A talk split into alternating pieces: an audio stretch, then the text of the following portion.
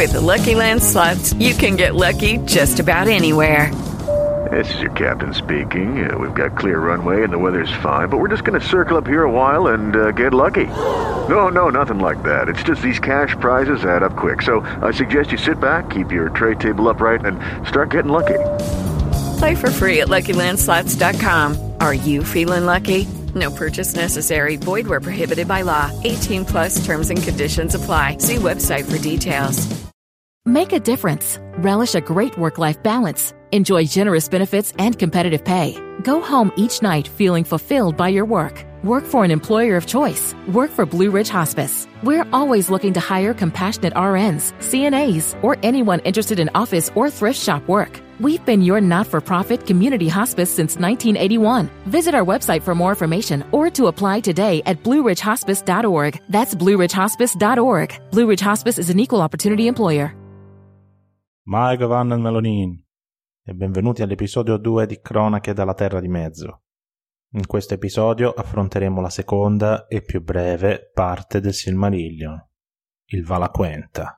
Liberamente tradotto, la conta o la lista dei Valar. In questa sezione dell'opera si esporranno le caratteristiche principali e i nomi delle potenze celesti e del loro popolo, i Maiar. Spoiler alert, faremo la conoscenza di un personaggio che tutti quelli che hanno visto la trilogia di Peter Jackson sicuramente ricordano. Il Valaquenta è molto breve, quindi per questa volta soltanto proseguiremo nella sua lettura integrale.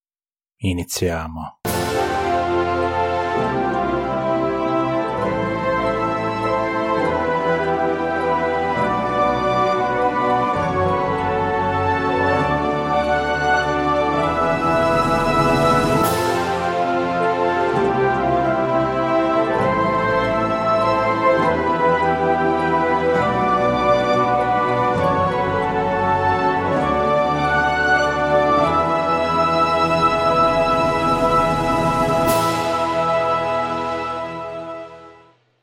Principio Eru, l'unico, che nella lingua elfica è chiamato Iluvatar, creò gli Ainur dal proprio pensiero, ed essi fecero una grande musica al suo cospetto.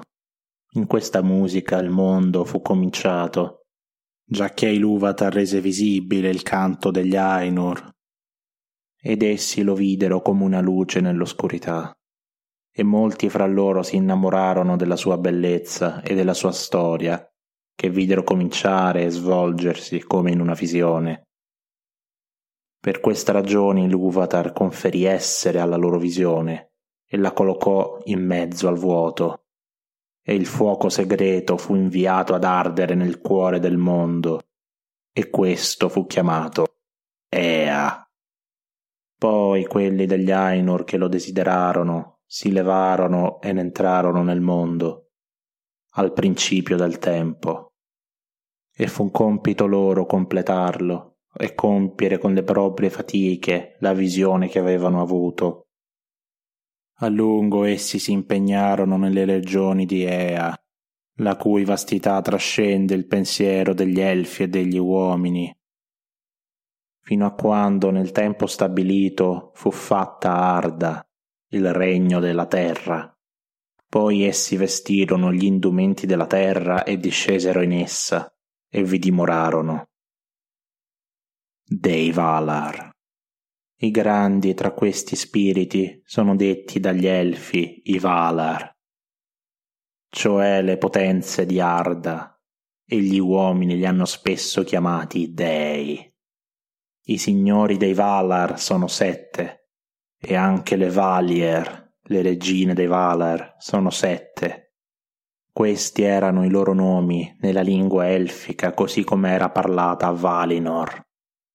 Benché essi ne abbiano altri nel linguaggio degli elfi nella terra di mezzo, e plurimi siano i loro nomi tra gli uomini. Ecco, nel debito ordine, i nomi dei signori. Manwe, Ulmo, Aule, Orome, Mandos, Lorien e Tulcas. E i nomi delle regine sono Varda, Yavanna, Nienna, Este, Vaire, Vana e Nessa.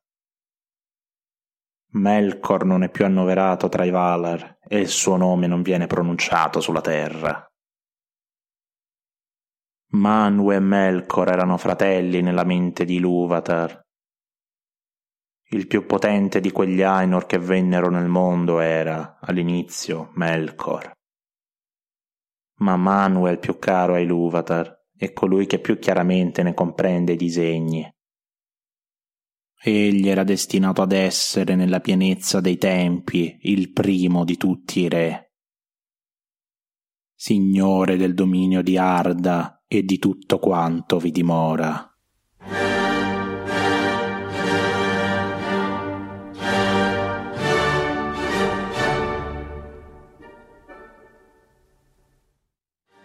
In Arda il suo diletto sono i venti e le nuvole e tutte le regioni dell'aria, dalle altezze supreme alle profondità.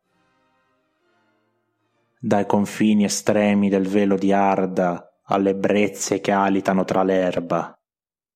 Sulimo è il suo soprannome, signore del respiro di Arda.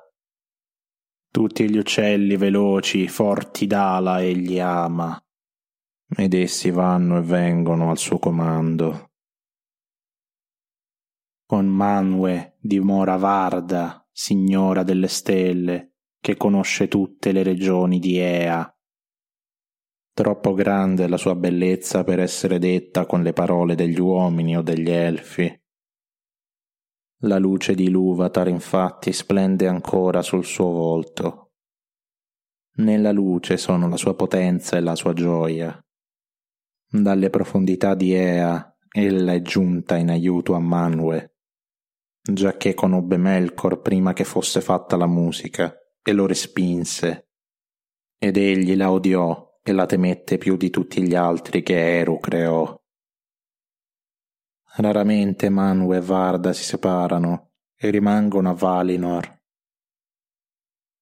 Le loro aule stanno sopra le nevi eterne sull'Oio Losse, la torre più elevata del Taniquetil, la più alta di tutte le montagne della terra.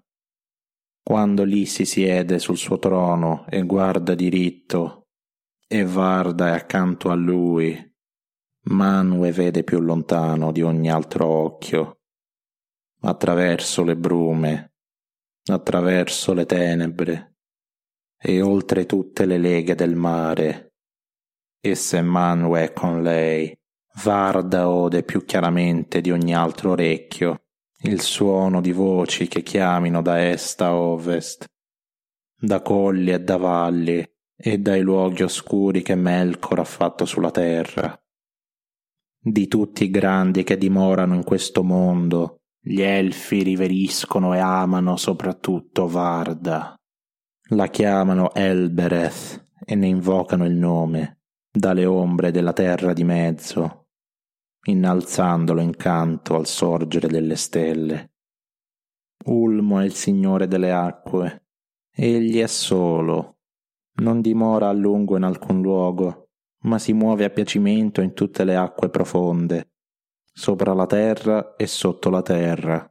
È il secondo per potenza dopo Manue, e prima che Valinor fosse fatta, fu il suo amico più intimo. Ma da quel momento egli si recò raramente ai concili dei Valar, a meno che non si trattassero di questioni di grande importanza. Egli infatti racchiudeva tutta Arda nel proprio pensiero, e così non ha necessità di alcuna dimora. Inoltre non ama camminare sulla terra e solo eccezionalmente si rivestirebbe di un corpo come fanno i suoi pari. Se i figli di Eru lo vedevano, venivano colti da grande sgomento, poiché il levarsi del re del mare era terribile, come un'onda montante che si avventa sulla terra, con in capo un elmo scuro crestato di schiuma e rivestito di una cotta che scintillava dall'argento alle tonalità del verde. Le trombe di Manwë sono fragorose, ma la voce di Ulmo è profonda, come le profondità dell'oceano che lui solo ha visto. Non di meno, Ulmo ama sia gli elfi che gli uomini, e mai li ha abbandonati, nemmeno quando soggiacciono all'ira dei Valar. A volte egli approda non visto alle rive della terra di mezzo, o si spinge molto in là nella terraferma, risalendo le insenature del mare, e lì intona musica con i suoi grandi corni. Gli ulumuri, forgiati da conchiglie bianche, e coloro ai quali quella musica giunge sempre poi la odono nei propri cuori e il desiderio ardente del mare mai più li abbandona.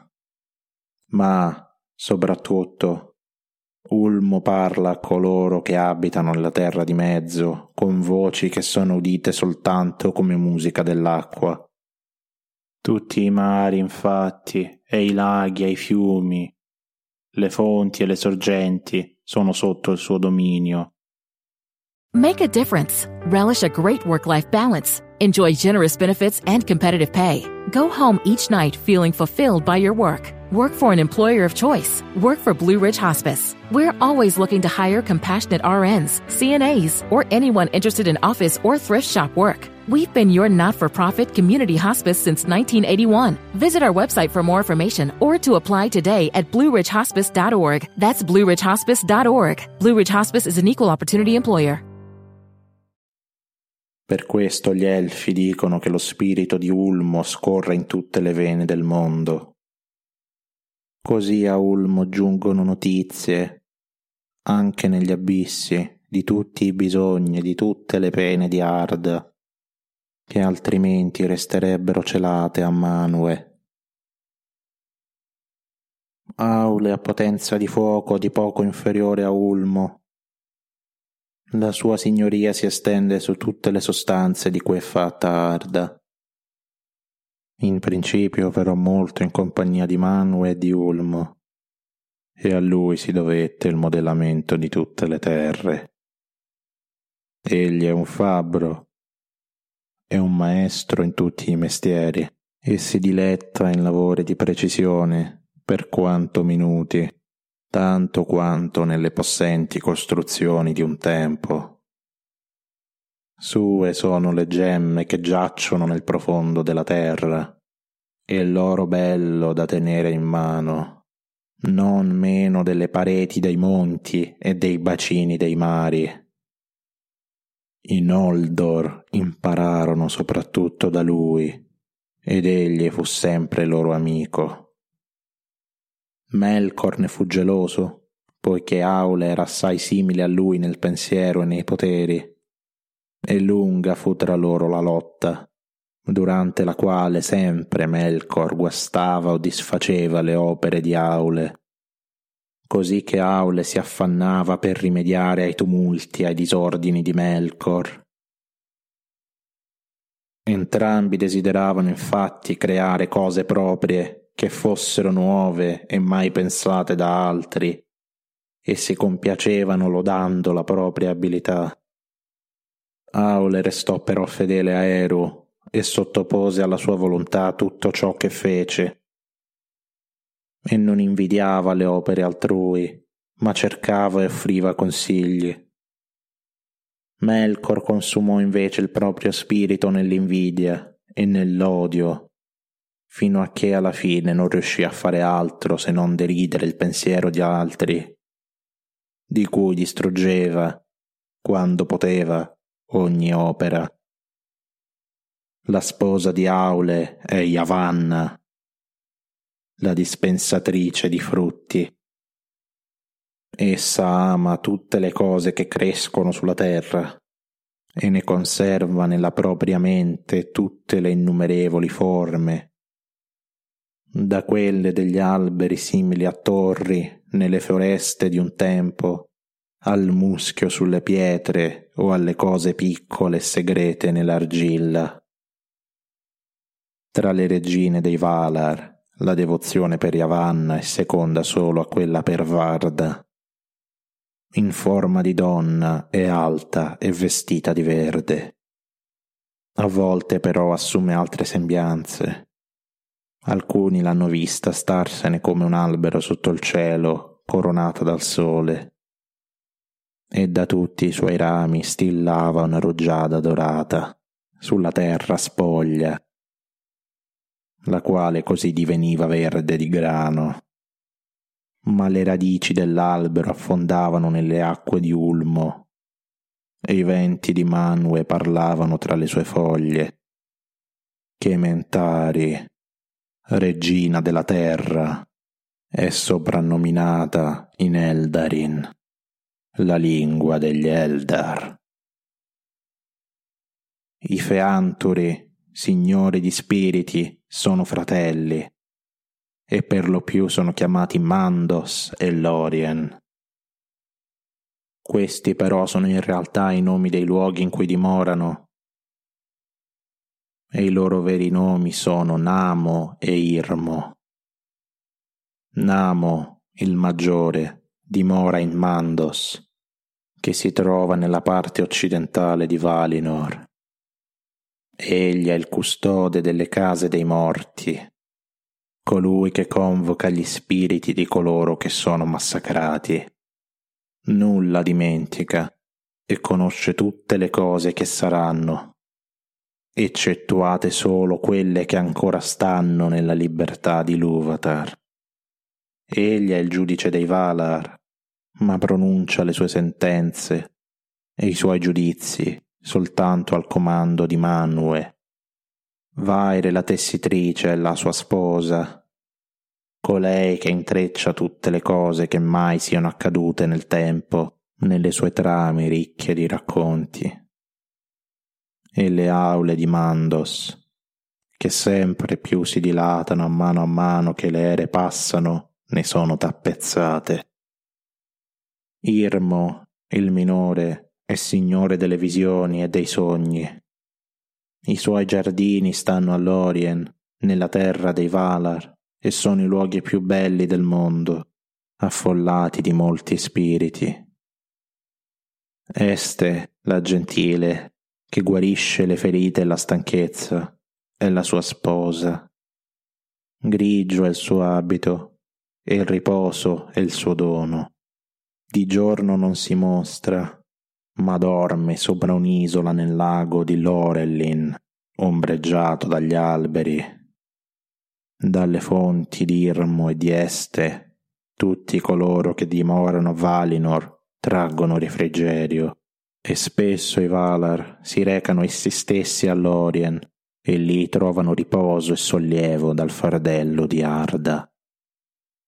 Più potente di Este è Nienna, sorella dei Feanturi, ella dimora da sola, conosce il dolore e piange per ogni ferita che Arda ha sofferto a causa dei guasti di Melkor. Così grande fu la sua pena quando la musica si dipanò, che il suo canto si mutò in lamento assai prima che terminasse, e il suono del gemito fu intrecciato nei temi del mondo prima che questo avesse inizio. Ma ella non piange per sé, e coloro che la odono imparano la pietà e a perseverare nella speranza. Le sue aule si trovano a occidente dell'Occidente, ai confini del mondo, e raramente ella si reca nella città di Valimar, dove tutto è letizia. Ella va piuttosto nelle aule di Mandos, che sono vicine alle sue, e tutti coloro che attendono a Mandos la invocano perché ella dà forza allo spirito e muta il dolore in sapienza. Le finestre della sua casa guardano fuori dalle pareti del mondo. Supremo in forza e atti di prodezza è Tulcas, soprannominato Astaldo il valoroso. Egli ha giunto per ultimo su Arda, per aiutare i Valar nelle prime battaglie contro Melkor. Trae diletto dalla lotta e dalle prove di forza e non cavalca destriero. giacché nella corsa può superare tutte le creature che si muovono su gambe o su zampe, ed è instancabile. I suoi capelli e la sua barba sono dorati, il suo incarnato è roseo, le sue armi sono le sue mani. Poco si cura sia del passato sia del futuro e nulla vale come consigliere, ma è un amico tenace. Sua sposa è Nessa, la sorella di Orome, la quale anch'essa agile e più veloce. Ama i daini che ne seguono il corteo ovunque ella vada nelle foreste, ma ella può superarli nella corsa, veloce come una freccia con il vento tra i capelli. Trae diletto dalla danza e a Valimar danza su prati dal verde sempre intatto. Orome è un signore potente. Se è meno forte di Tulkas, ne è più spaventoso nella collera. Invece Tulkas ride sempre nel diporto o in guerra. Rise persino di fronte a Melkor nelle battaglie che precedettero la nascita degli Elfi. Oro mi amava le contrade della terra di mezzo e le lasciò malvolentieri e giunse per ultimo a Valinor e spesso nei tempi antichi riattraversava le montagne verso oriente per tornare con le proprie schiere ai colli e alle pianure. We made USAA insurance for veterans like James. When he found out how much USAA was helping members save, he said, It's time to switch. We'll help you find the right coverage at the right price. USAA. What you're made of, we're made for. Restrictions apply. Leftovers. Or the DMV. Number 97. Or house cleaning. Or Chumba Casino always brings the fun. Play over a hundred different games online for free from anywhere. You could redeem some serious prizes. Chumba. ChumbaCasino.com. Live the Chumba life. No purchase necessary. Void where prohibited by law. 18 plus terms and conditions apply. See website for details. È un cacciatore di mostri e di bestie feroci e si diletta di cavalli e di cani e ama tutti gli alberi ragione per cui ha detto Aldaron e dai Sindar, Tauron, cioè Signore delle foreste. Nahar è il nome del suo cavallo. Bianco al sole e splendente d'argento la notte. Valaroma è il nome del suo grande corno, il cui suono è simile all'ascendere del sole color scarlatto o al lampo che si staglia squarciando le nuvole.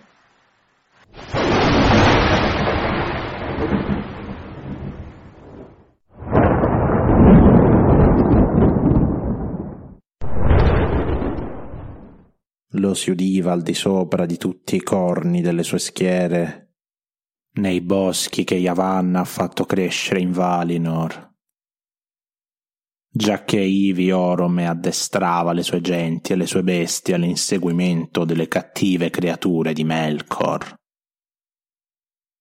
La sposa di Orome è Vana, la sempre giovane. È la sorella minore di Yavanna. Al suo passaggio sbocciano tutti i fiori, schiudendosi se ella vi posa sopra lo sguardo e al suo giungere tutti gli uccelli cantano. Questi sono i nomi dei Valar e delle Valier, e qui si descrivono in breve le loro fattezze, quali gli Eldar li videro in Aman. Ma, per belle e nobili che fossero, le forme con cui si manifestarono ai figli di Luvatar non furono che un velo che ne copriva la bellezza e la potenza e se qui poco si dice di tutto ciò che gli Eldar un tempo sapevano, questo è un nulla se paragonato al loro vero essere, che risale a regioni aeree di gran lunga trascendenti il nostro pensiero. Tra essi nove erano supremi in potenza e in considerazione. Uno però è stato tolto dal novero e ne restano otto. Gli Aratar, i sommi di Arda.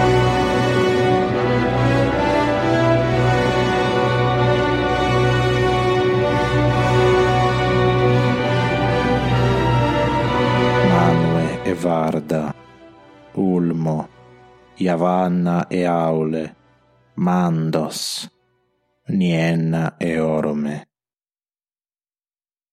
Benché Manue sia il loro re e mantenga la loro fedeltà soggetta a Eru, per maestà essi sono pari, superiori al confronto con tutti gli altri, sia dei Valar sia dei Maiar, o a ogni altro ordine che l'Uvatar ha inviato in Ea. Dei Maiar. Con i Valar giunsero altri spiriti, che pure incominciarono a essere prima del mondo, dello stesso ordine dei Valar, ma di grado minore. Sono i Maiar, il popolo dei Valar, nonché i loro servitori e i loro aiutanti. Il loro numero è ignoto agli elfi e pochi hanno nomi in una delle lingue dei figli di Luvatar. Benché infatti in Aman sia diverso, nella terra di mezzo i Maiar sono apparsi raramente in forma visibile agli elfi e agli uomini. I principali tra i Maier di Valinor, i cui nomi sono ricordati nelle storie dei tempi remoti, sono Ilmare, l'ancella di Varda, ed Eonwe, l'alfiere e araldo di Manwe, la cui potenza con le armi non è superata da nessuno su Arda. Ma fra tutti i Maier Osse e Uinen sono i più noti ai figli di Iluvatar. Osse è un vassallo di Ulmo, ed egli è il signore dei mari che lambiscono le rive della terra di mezzo. Non scende negli abissi, ma ama le coste e le isole, e si delizia dei venti di Manue. Nella tempesta, infatti, egli gioisce, ridendo nel fragore delle onde. Sua sposa è Uinen, la signora dei mari, le cui chiome sono sparse in tutte le acque sotto il cielo. Ella ama tutte le creature che vivono nelle acque salate e tutta la vegetazione che vi cresce. Lei invocano i marinai, poiché ella può giacere serena sulle onde, placando la furia di Osse. I Numenoreani vissero a lungo sotto la sua protezione e la onorarono al pari dei Valar. Melkor odiava il mare perché non riusciva a sottometterlo. Si dice che, durante la formazione di Arda, egli tentò di trarre Osse a sé, promettendogli che se lo avesse servito avrebbe avuto tutto il dominio e tutto il potere di Ulmo. Così accadde che, molto tempo fa, il mare fu scosso da grandi tumulti che portarono rovina alle terre.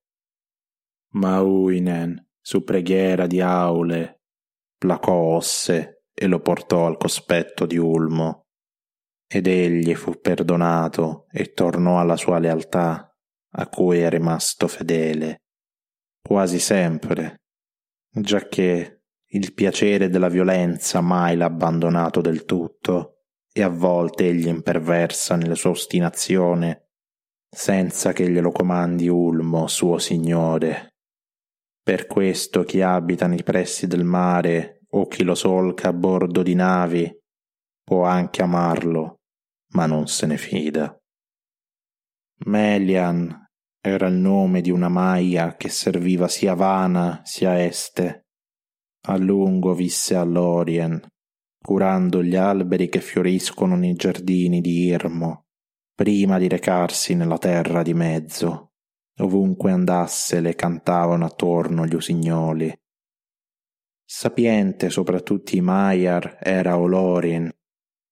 Anch'egli dimorava in Lorien, ma le sue strade lo condussero spesso alla casa di Nienna, e da lei apprese pietà e pazienza. Di Melian molto si narra nel Quenta Silmarillion, ma di Olorin quel racconto non parla.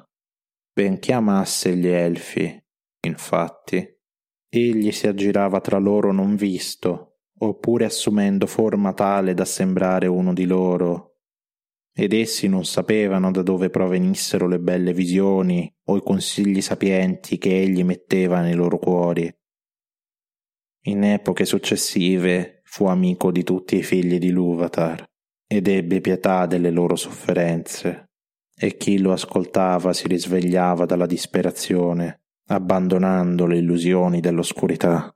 Qui interrompo brevemente la narrazione e vi informo che questa è ufficialmente la prima volta che incontriamo Gandalf. Ancora non chiamato così, ma il personaggio è quello dei nemici. Ultimo di tutti viene fatto il nome di Melkor, colui che si leva in possanza, ma quel nome egli lo ha usurpato, e in Oldor, che tra gli elfi più soffrirono della sua malignità, non lo vogliono pronunciare e lo chiamano Morgoth l'oscuro nemico del mondo.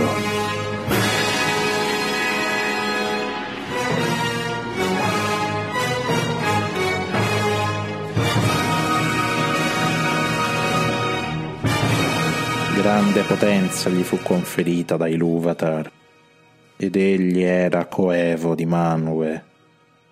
Partecipava dei poteri e della conoscenza di tutti gli altri Valar ma li volse a scopi malvagi e sperperò la propria forza in atti di violenza e di tirannide. Egli, infatti, bramò arda, e tutto quanto vi si trovava, agognando il trono di Manue e la potestà sui domini dei suoi pari. Per arroganza, dallo splendore decadde al disprezzo di tutte le cose salvo se stesso spirito funesto e impietoso. Trasformò l'intellezione in sottigliezza, pervertendo alla propria volontà quanto poteva servirgli, fino a che non divenne un bugiardo privo di qualsiasi vergogna. Cominciò con il desiderio della luce, ma quando non riuscì a possederla esclusivamente per sé, calò tra fuoco e ira, dentro un grande incendio, giù nell'oscurità. E soprattutto dell'oscurità si servì per le sue opere malvagie su Arda e la colmò di terrore per tutte le creature viventi.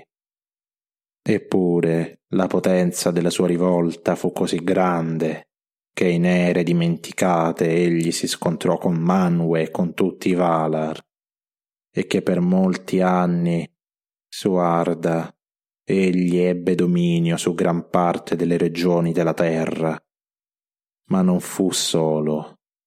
Molti dei Maiar, infatti, vennero attratti dal suo splendore nei giorni della sua grandezza e gli rimasero fedeli anche quando egli decadde nella sua oscurità, e altri ne corruppe in seguito, asservendoseli con menzogne e con doni ingannevoli.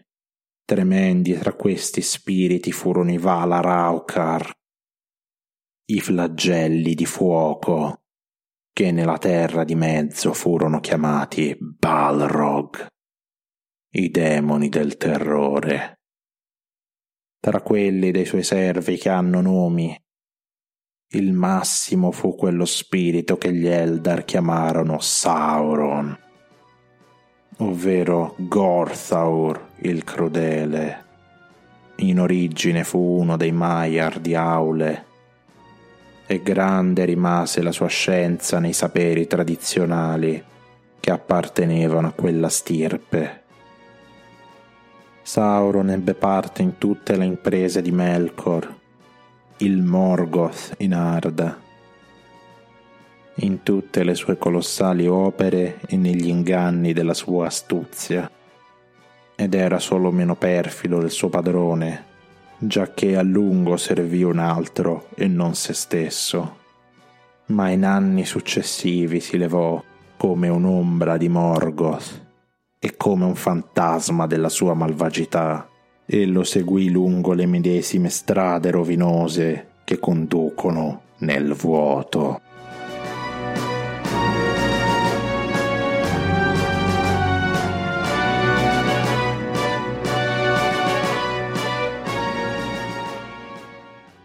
Qui termina il Valaquenta. Capisco che questo elenco di nomi e parole strane è molto difficile da digerire, ma vi do una buona notizia. I Valar che hanno una certa rilevanza nel prosieguo della nostra storia sono pochi.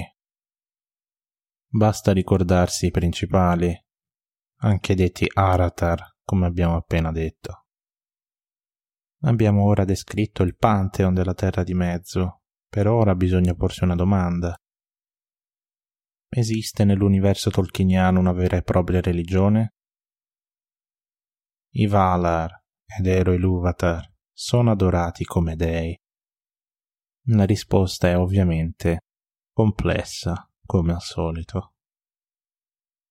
L'aspetto teologico nelle opere di Tolkien tendenzialmente non è molto rilevante, specialmente nello Hobbit e nel Signore degli Anelli. Nel Silmarillion invece l'aspetto teologico ovviamente c'è, ma bisogna tenere a mente questo fatto. Secondo quanto raccontato dal professor Tolkien stesso, il periodo storico in cui si dipana la vicenda, raccontata nelle sue opere, è da considerarsi come un tempo pre-cristiano. Infatti Arda e il nostro mondo, la vicenda narrata da Tolkien, si svolge in un passato mitico, un tempo quindi in cui Cristo non si è manifestato agli uomini. È difficile però da rintracciare una vera e propria religione in Tolkien. Per religione intendiamo un culto organizzato atto a venerare un essere superiore.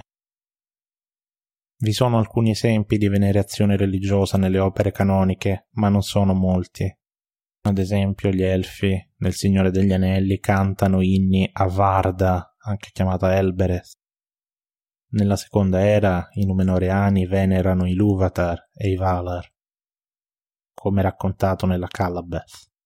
Sempre nella seconda era Sauron creerà un culto dedicato a Morgoth, con tanto di tempio e sacrifici umani.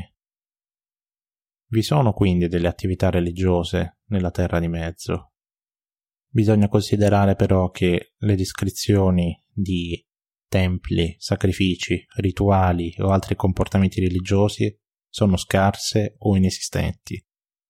Non vi sono mai esempi diretti di preghiere ai Luvatar. Perché?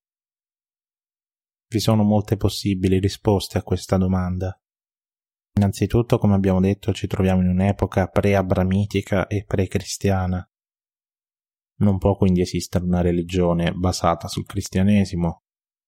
L'introduzione di un vero e proprio sistema religioso completo avrebbe però provocato un problema. O sarebbe stata un'allegoria del cristianesimo, cosa che Tolkien non avrebbe mai voluto, provocando anche un controsenso, dato che il cristianesimo 5.000 anni fa non esisteva.